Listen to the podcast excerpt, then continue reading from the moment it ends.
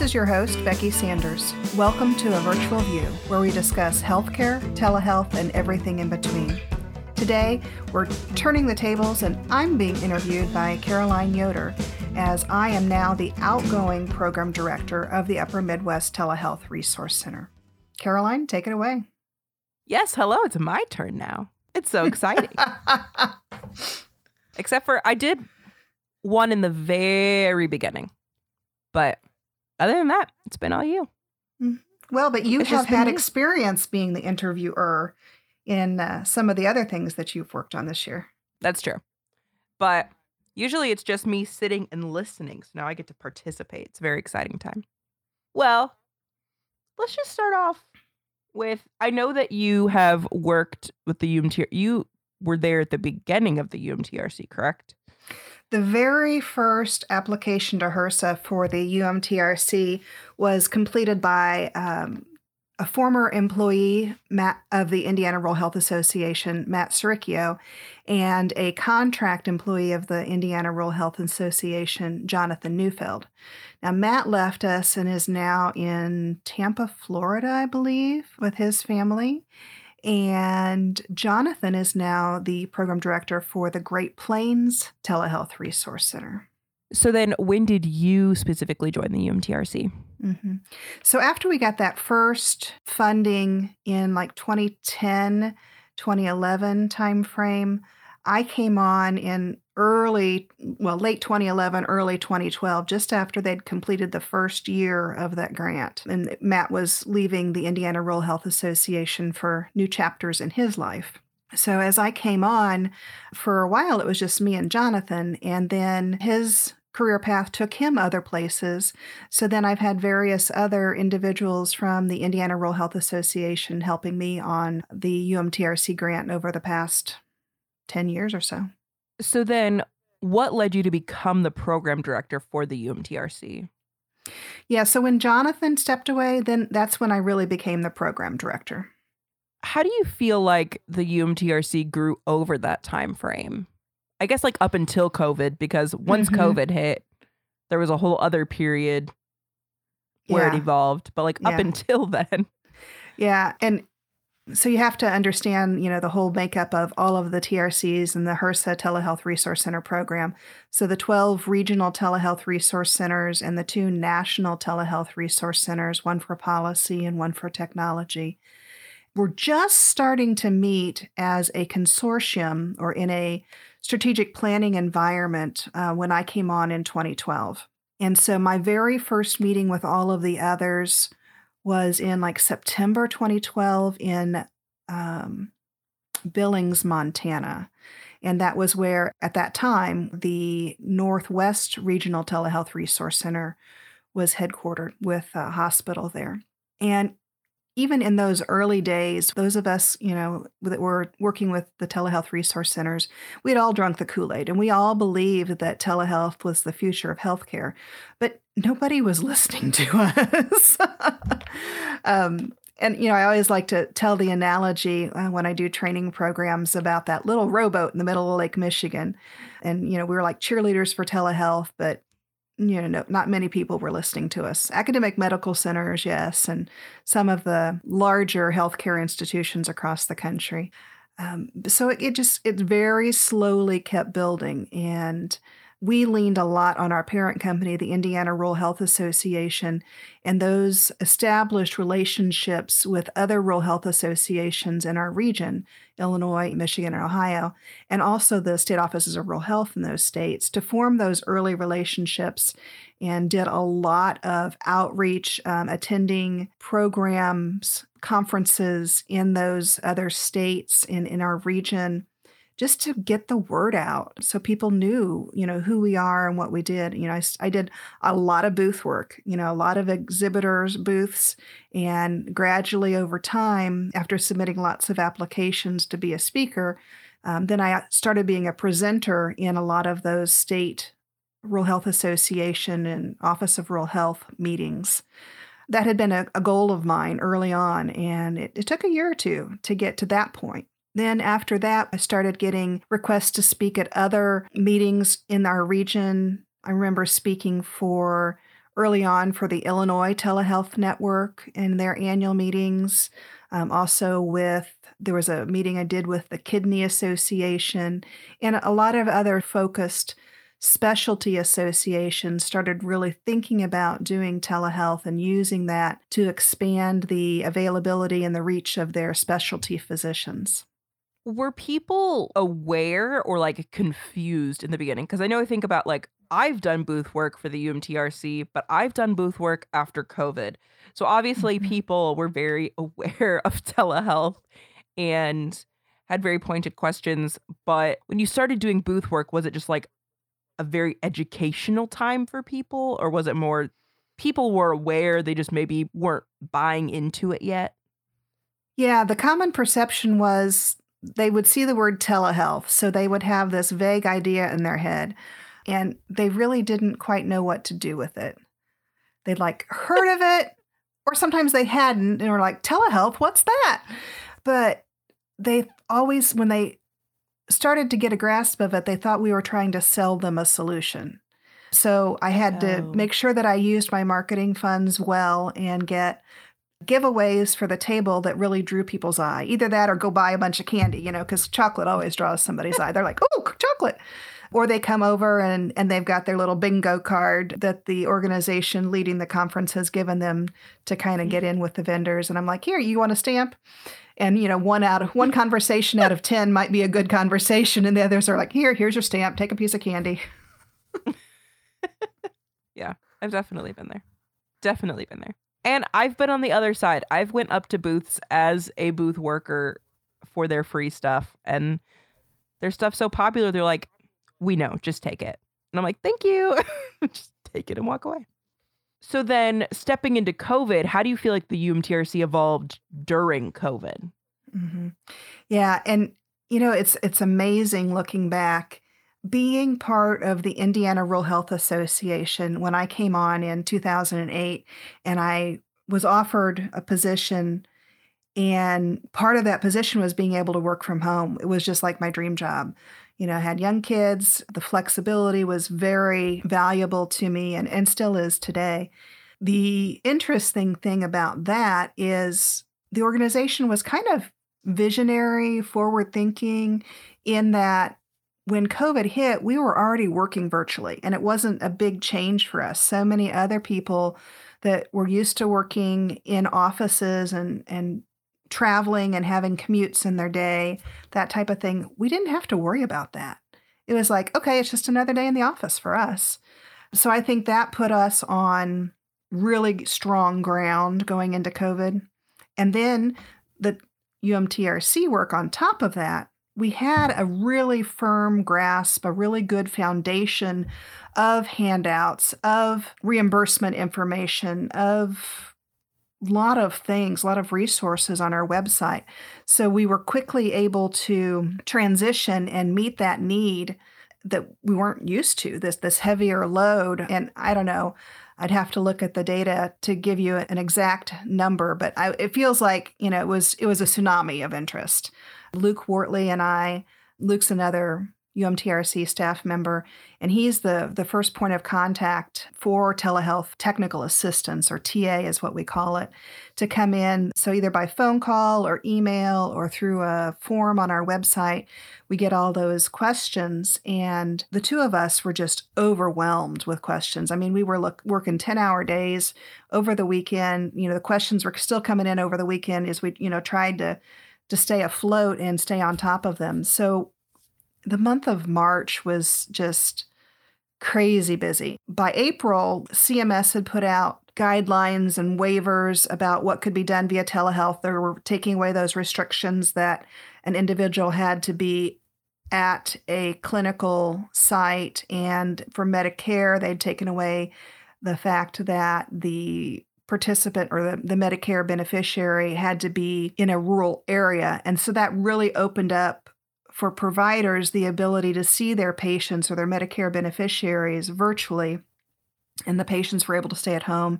And in many cases, those providers were able to stay at home too, because elderly providers were worried about their own immune systems in COVID. When, you know, back when we'd go to the grocery store and come home and wipe everything down with Clorox wipes before we put it away. I mean, none of us really knew how contagious COVID was or how it would spread. So that put us in a really great place. And, you know, across the nation, all the other telehealth resource centers were experiencing the same thing. One of my I don't know. There's there's no way we could have done it differently. But one of my regrets from the early days of COVID is sometimes Luke and I would tell somebody an answer to a question, and the next day, new policy would come out of CMS, and the answer that was correct yesterday was not correct today because things were changing so quickly. But once we got into April, the waivers, both at the federal level with Medicare and at the state level with the Medicaid programs had stabilized to a point that we felt we could actually do some webinars. So we really started doing focused webinars, basic stuff. There were so many organizations that had never dipped their toe into the world of telehealth before that they needed from you know ground zero. What do i do? How do i do this? Um, how do i do it right? Those types of things. So we started really making an, a focused effort to record all the information that we had learned and gathered and do a lot more frequently asked questions on our website a lot more handouts those types of things so that we weren't constantly answering the same question. Or we could say oh, yes, this is a frequent question. Let's put together an FAQ on this, or let's put together a webinar on this. And then we would, instead of writing out the answer again in our technical assistance response, we would say, here, go see this. The answer is here. Go watch this video or go read this handout. So then over those two time frames, kind of this before and after COVID, what do you feel like has been the UMTRC's greatest achievement? Wow, that's a hard question. Um, or maybe one of. Okay. I feel like it's hard to be like. Yeah, there are a lot the of top of one things. of all of them. Mm-hmm. But yeah, one of what you feel to be the greatest achievements. Sure. I'm I'm going to speak about two, two of my favorite achievements. Um, because I I'm a horrible judge of myself. I'm always really hard on on myself, and it's hard to brag on myself. But my two favorite things that have come out of COVID are this podcast. I have truly enjoyed working and getting to know you better, and uh, our editor, Triston. And I'm so sad that Triston and I have had such a short time together. But I've really enjoyed doing these podcasts and reaching participants or, you know, whatever uh, you want to call them that we probably never would have reached with our normal day to day stuff that we did in the UMTRC prior to COVID. And then one of the other new things that came out of COVID was that we started that demo and training center in that studio in our Indianapolis office. And that has been a joy to put together. And, and your work with that has been stellar. It's great to see that come to fruition. It had been a dream of mine for a long time you know we as part of the trc world you know we we would answer basic telehealth technology questions but we never really had dedicated funding to go and buy different microphones or different stethoscopes to be able to let people in our region put hands on without having to go through the sales spiel with a vendor. And and being able to do that is I think a big accomplishment because our National Technology Center is in Alaska and you know they're not traveling now because of COVID and they haven't traveled for a couple of years. So then what do you see for the future of the UMTRC? Where where do you think we're going or maybe what do you hope that we accomplish as we move forward? Mm-hmm. I what's the word I want to use? I am very, it's not anxious. Itchy sounds weird. Um, excited, very much looking forward to the point where we can have conferences in person again. I think the entire world has got video conferencing fatigue and sitting at our computers all day and staring at each other through webcams. We can do so much in the telehealth world over video conferencing but it still doesn't replace that in person interaction. And it's the casual things like so this year in 2021 our parent organization IRHA was able to hold their annual conference in person with 600 people with some masking and distancing requirements in June down in French Lick, Indiana. And then we were very fortunate also to hold our Upper Midwest Telehealth Resource Center conference in July in South Bend, Indiana, again with some masking and some distance requirements. But the feeling of being back in an event center and being able to have those casual conversations. And, and for me, that the networking that happens doesn't really happen on a video screen. Yes, you can get the education. Yes, you can get lots of things. But that sitting down and having a meal and, oh, you put ketchup on your eggs. Who puts ketchup? You know, those those conversations that sometimes lead in little tangents can be valuable conversations as you learn more about people as individuals and oftentimes find synergies or other things that you can bring back to your work relationship and expand that in wonderful ways. Yeah, being back in person at events for the few that we have been has been very life giving. It's very mm-hmm. nice to just be able to interact with people. And you're right, like you're going to remember people and remember who they are and learn more about people, just getting to interact with them and see them face to face versus a 15 minute video chat. Mm-hmm. Absolutely. Well, and you you joined the team during COVID, so you didn't get to experience a lot of pre-COVID hey, this is what we do and how we do it. It was all, okay, well, let's figure out how to do this virtually and be safe about it. Yeah, this year was like my first quote unquote normal year. And it was still not very normal. It was really, really fun to be able to go to the IRHA conference and the UMTRC conference because, yeah, the year before, my job was how do we set up a studio where we can just broadcast this to people? How do we set this up so that we can get people the information now? And not that that wasn't cool and fun. It was a really great experience. And I think I think you're right. I think it was a big achievement for the UMTRC and IRHA to be able to produce the quality of event that we were and giving the information that we were virtually. But it's just more fun to be in mm-hmm. person mm-hmm. and to yeah. go somewhere and to learn things to see something outside of the four walls of your house. and it's easier to like pay attention, I think, and grasp information because, you know, when you're attending things virtually, you're sitting in the same space that you did all morning and you're still checking your emails and you're still doing this and you're grabbing a cup of coffee and you know a lot of people have their kids at home and you're helping someone with something versus being able to go and truly just sit and engage with the material yeah, I have definitely found that it's much easier to learn more mm-hmm. when I go versus when I stay. Yep. Totally agree. So then kind of I guess I guess it's kind of going in the opposite direction.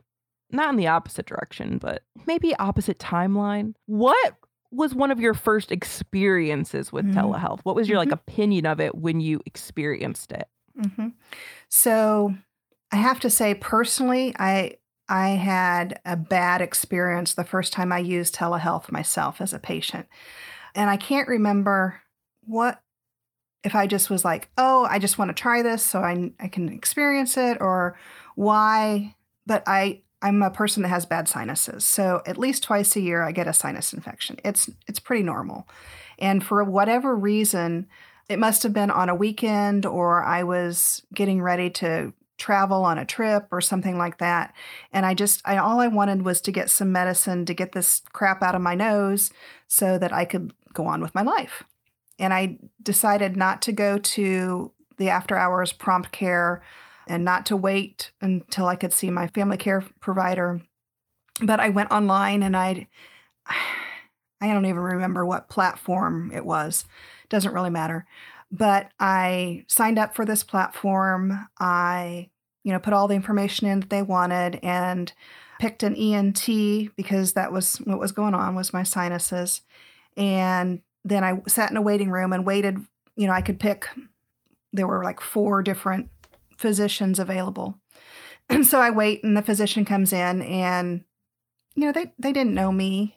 They didn't know that yes, this is something that happens to me on a regular basis and this is what we prescribed before and hey, let's just prescribe that again it was very stilted conversation and whether the physician was that was his normal practice and he didn't have a you know normal way of doing things or he didn't have a good bedside manner or webside manner or whatever hmm. it just kind of left me meh. And i was like man i wish i could do this with my physician with my doctor that knows mm. me that's in my medical chart. And it didn't really for me as an individual as a consumer i didn't really get that ability until covid until many more organizations were Mhm. doing telehealth on a regular basis. And so during COVID, I've had telehealth visits myself as a patient. I've had telehealth visits with my children, with my parents, with my husband, my mother in law, and all with our normal doctor. And those have been so much better because there's that connection. You've already got that pre existing relationship in person. They're in your chart, they have the history in front of them. And um, I think that that goes a long way in making it a much, much better clinical interaction via telehealth. Yeah, I would. My, well, my first experience with telehealth was at the beginning of COVID, also with a random doctor. Triston had gotten sick. But my own personal, I guess, first experience with telehealth was like a month ago. And it Mm. got to be with my doctor. That just wasn't something that was offered to me before. And so now being able to email my doctor and also be able to have video appointments with my doctor, it's been really nice. It's crazy. Mm-hmm. Yeah, and now I'm my primary care physician. I have a portal that I can go into, and so when my test results come back, she can send me a message, and then I can send her a message, and then hopefully she's billing for that in some shape or fashion for a an e visit. But we get things done, and it's just a lot more efficient than you know, her scheduling time on her calendar to see me to come and talk about the results of my latest blood tests or, you know, I'm very lucky. I know I can get to my primary care doctor in about 10, 15 minutes, depending on traffic. But just being able to just, oh, here, I've got, you know, during my lunchtime, I'm going to log in to my portal and see all my stuff and just send her a quick message. And, and then when she has time, she can message me back. Yeah, that is something that I've also experienced this year and it has been incredible. I didn't It's not that I didn't like know that that type of thing was possible, but it's definitely enhanced my healthcare experience. Mm-hmm. Absolutely. So then was your kind of first experience before you were working with the UMTRC? No, I was actually working with the UMTRC at that point, but it was in the early years. Well, even though you were working with the UMTRC at the time of your kind of first meh experience with telehealth, how do you feel like your opinion of telehealth has changed since then? It's definitely night and day with the increased use of telehealth at and, and I have seen specialists via telehealth as well as my primary care physician. It is just so much more efficient use of my time. I get what I need without having to, you know, get in my car and travel. You know, certainly there are times you have to go, you have to be seen in person. You know, my husband fell down the stairs recently. We thought his toe was broken. We had to go. We had to, you know, endure the emergency room and wait for the check in and the triage before they finally came and took him back for an x ray of his toe. And yeah, it was broken two places. But um, when you're having conversations about test results or just checking in on a quarterly basis about, you know, a chronic condition, and um, it, it makes so much sense. And I think that when you start talking about access, because that has been a, a big focus for the UMTRC, is access. You know, I live in a suburban area. It's easier for me to get to medical treatment. But if I lived in, you know, the middle of the country, and even there's there's places, you know, my kids are Girl Scouts. There's places that they go and camp that it's 30 minutes, maybe 45 because they're way out in the back and beyond uh, for them to be able to see any type of a physician. And, uh, you know, God forbid you're a woman in labor and you can, it takes you an hour to get to the hospital. I was actually that way with my first child. It was an hour to our hospital. Oh my goodness. So I'm glad that I didn't have any complications. Yeah, that's wild. Well, and that I guess pro and con that I guess you had a slightly longer labor because I know there's also people that will just be like within the hour, Yeah. have your baby in the car on the way. yeah. I didn't want to be one of those. so kind of we're talking about they're like there are people that do because i also i live eight minutes away from my primary care physician.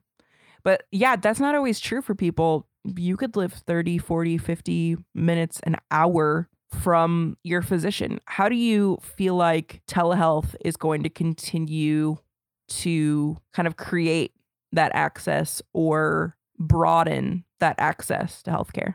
Hmm Yeah. So I'm going to take a step back and talk about the foundation of telehealth. And you can't have telehealth or any virtual care or communication without broadband. So that is our foundation. And one of the, when I talk about COVID, you know, obviously it's been a tragedy across the world, just around the globe, of the lives that have been lost. And so many horrible things have happened but I, I'm kind of a sunny side up kind of person, you know, glass half full. And I like to look for the silver linings. So I think telehealth has been a silver lining during the pandemic, and it helped us to, uh, or enabled us to continue delivering health care to those that that need it the most. But what we've found during COVID is that there was a digital divide that was a lot broader than what we anticipated or that what we thought was out there. And there has been a lot of work in that area, building new broadband networks, establishing additional wireless towers, bringing that internet access closer to people's homes, out of the the main streets of small town USA out into the fields, into the farmhouses. During COVID, there have been many schools even when they were shut down, that they allowed people to come and even if they stayed in their car, they could have access to that Wi Fi network. Or libraries. I know some libraries um, have given out hotspots. And, you know, just like lending a book, they lend a hotspot so people can take that home. Um, so that is is really something that is going to continue shaping the way we live our lives. And, you know, we do so much online. We shop online, we can buy houses or cars online. You know, we can go to Amazon and have something delivered to us the next day. There's so many different um, disruptive technologies that have come up, you know, so services that will bring you food from your favorite restaurant, that will deliver your groceries. All of these things are part of our lives. We can do all of our banking online. But our healthcare with COVID has just really started catching up to the rest of the world.